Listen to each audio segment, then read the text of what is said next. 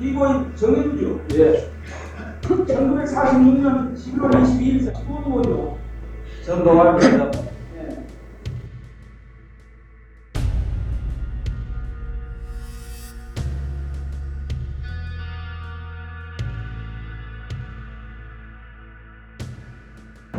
어젯밤에 오늘 출정을 해서 사랑하는 가족들과 저희 것들, 선배들의 얼굴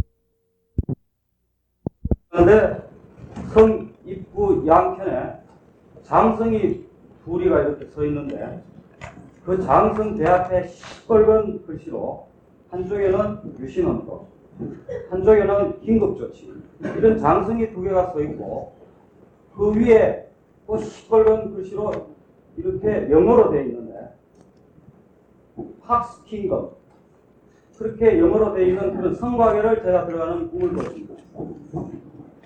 그 제가 이제 그 성곽에를 들어가니까 거기에 나의 많은 친구들, 고향 친구들, 중학교, 고등학교, 대학교 친구들이 많이 있었습니다.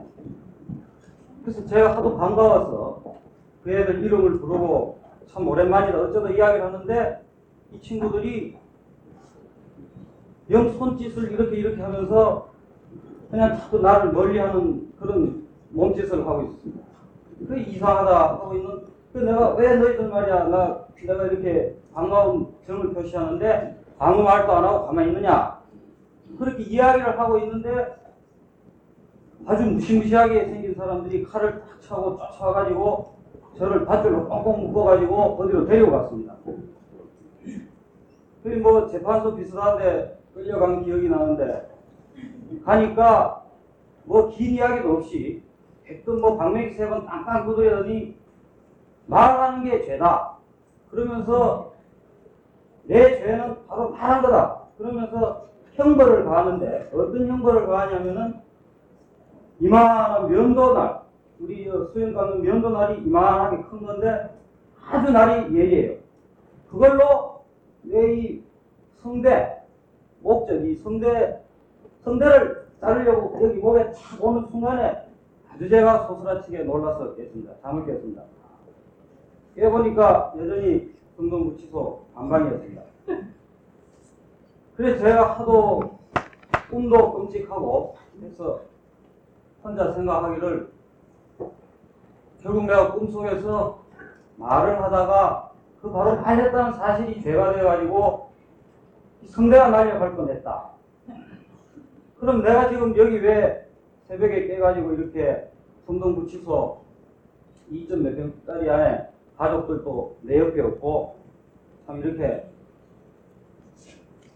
이런 생활을 하고 있느냐 아무리 생각을 해도 이해가 가지 않았습니다.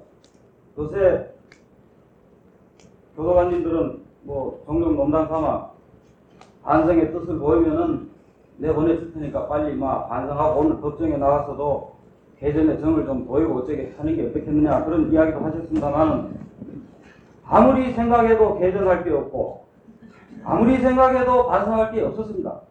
제가 도대체 왜 성동구치소 그 감방에 누워 있어야 하는지 도무지 이유가 원인이 떠오르지 않아. 제가 그럼 범했다는 죄란 게 뭐냐? 나를 여기 집어넣은 건 뭐냐? 사실을 사실대로 보도한 게 죄라는 겁니다. 우리 사건의 발단이 된 작년 12사 4주년 기념 특집의 보도되지 않는 민주인권 사건일지 그 내용이 별게 아니에요. 나무를 나무라고 이야기한 사실. 서울장에서 애들이 배목했다. 한평 고구마 사건으로 농민들이 단식을 했다. 동일 방직 여성 근로자들이 부당하게 똥물을 뒤집어 썼다. 하고 우리들 10명의 동료들 선배들이 지금 당해하는 고통의 원인입니다. 이런 정말 말할 수 없는 처절한 이 코미디 이것이 이 땅에 지금 서슴없이 함부로 자행되고 있습니다. 우리가 지금 이 법정에 서 있는 것이 저 정현주 자연인 누구, 김종철 자연인 누구 이런 사람 자연인이 이 법정에 서 있는 게 아니에요. 자유 언론을 수호하자 그러는 동아투기가 이 자리에 서 있는 거고 자유 언론을 바탕으로 하는 한국의 민주주의가 이 법정에 서 있는 겁니다. 바로 이 우리 사건은 이 땅에 현재 한국 언론이 얼마나 처참한 꼴을 하고 있으며 이 땅의 정치 현실이 얼마나 처참한 꼴로 엉망진창이 되어 있냐 하는 사실의 여지없는 폭로입니다. 이 사실은. 왜 한국 언론이 이렇게 되었느냐? 우리가 왜 이렇게 왔느냐? 왜 저렇게 왔느냐?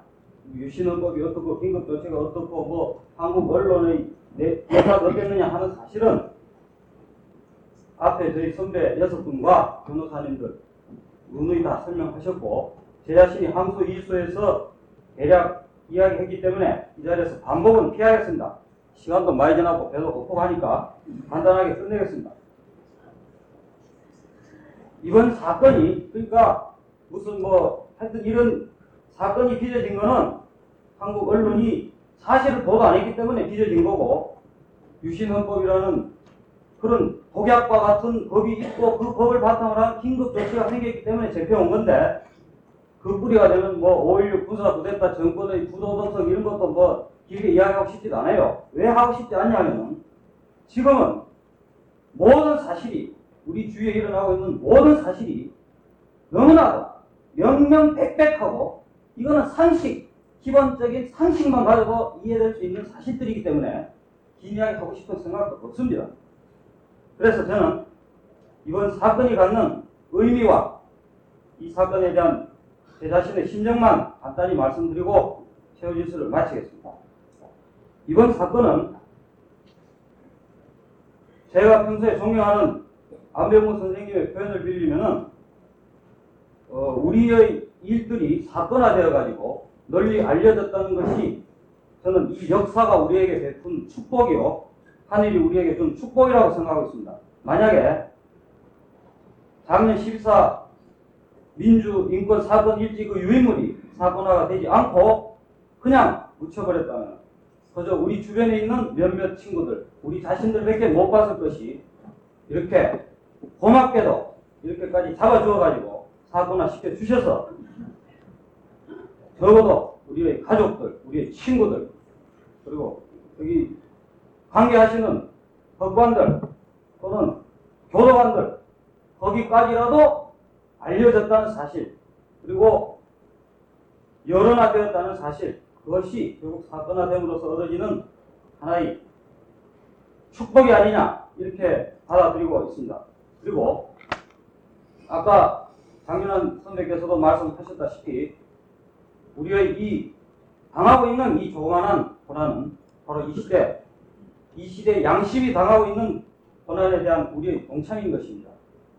우리가 4년 전에 동아일보에서 집단적으로 폭력배 해가지고 쫓겨난 것이 쫓겨난 이후에 그 이후에 온갖 고난 고난을 겪으면서 우리의 의식이 성숙되고 우리의 정신이 더 고양되어 가지고 마침내 민중에게 자유를 민족에게 통일을 이라는 민주, 민족, 언론이라는 우리의 자유 언론 이념을 설정했던 것이 그런 고난을 통해서 얻어진 것과 마찬가지로 이번 사건, 우리 10명이 당하고 있는, 아니 우리 동아투이가 당하고 있는 이번 사건의 이 고난을 통해서 우리는 사실을 사실대로 보도할 수 있다는 그 자유, 그 자유가 얼마나 어렵고 또한 얼마나 고귀한가를 이 자리 우리는 이 고난을 통해서 다시 한번 뼈저리게 느끼는 것입니다. 그래서 어느 때인가 사실을 사실대로 보도할 수 있는 그런 자유를 우리가 획득할 때 그 자유는 결코 다시는 빼앗기지 않고 이런 고난을 통해서 얻은 자유이기 때문에 빼앗길 수 없다는 그런 고귀한 체험인 것입니다. 그리고 저는 개인적으로 이번 사건 처음부터 제가 종로서에 집회가는 그날부터 서울구치소 혼자 11월 29일 날 그 썰렁한 독방에 갇히던 그 풍경 그리고 그 이후에 온갖 일들 심지어 재판부 재판관님의 표정 하나하나 법관의 표정 하나하나 검찰관의 표정 하나하나까지 하나 남김없이 기록하여 역사에 증언해요. 언젠가 있을 이 역사의 심판에 증언할 것입니다. 그것은 그런 그 역사에 대한 증언은 바로 언론인 된 언론인으로서의 사명이며 우리의 아들들 세대에 가서는 다시는 이와 같은 끔찍한 희극, 이 처절한 희극이 되풀이 되지 않기 위한 하나의 시금석이 되도록 우리가 역사에 증언해야 하는 것이 바로 우리 아들들에 대한 우리들 에비덴 보리인 것입니다. 그래서 저는 이번 사건에 뭐 이번 2심 재판 결과가 어떻게 나올 것이라는 거, 그뭐 명확 안한 것이고 기대하지도 않습니다.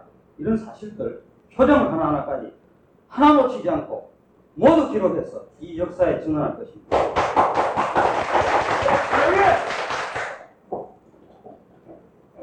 법정 실수 유지에 노력해요.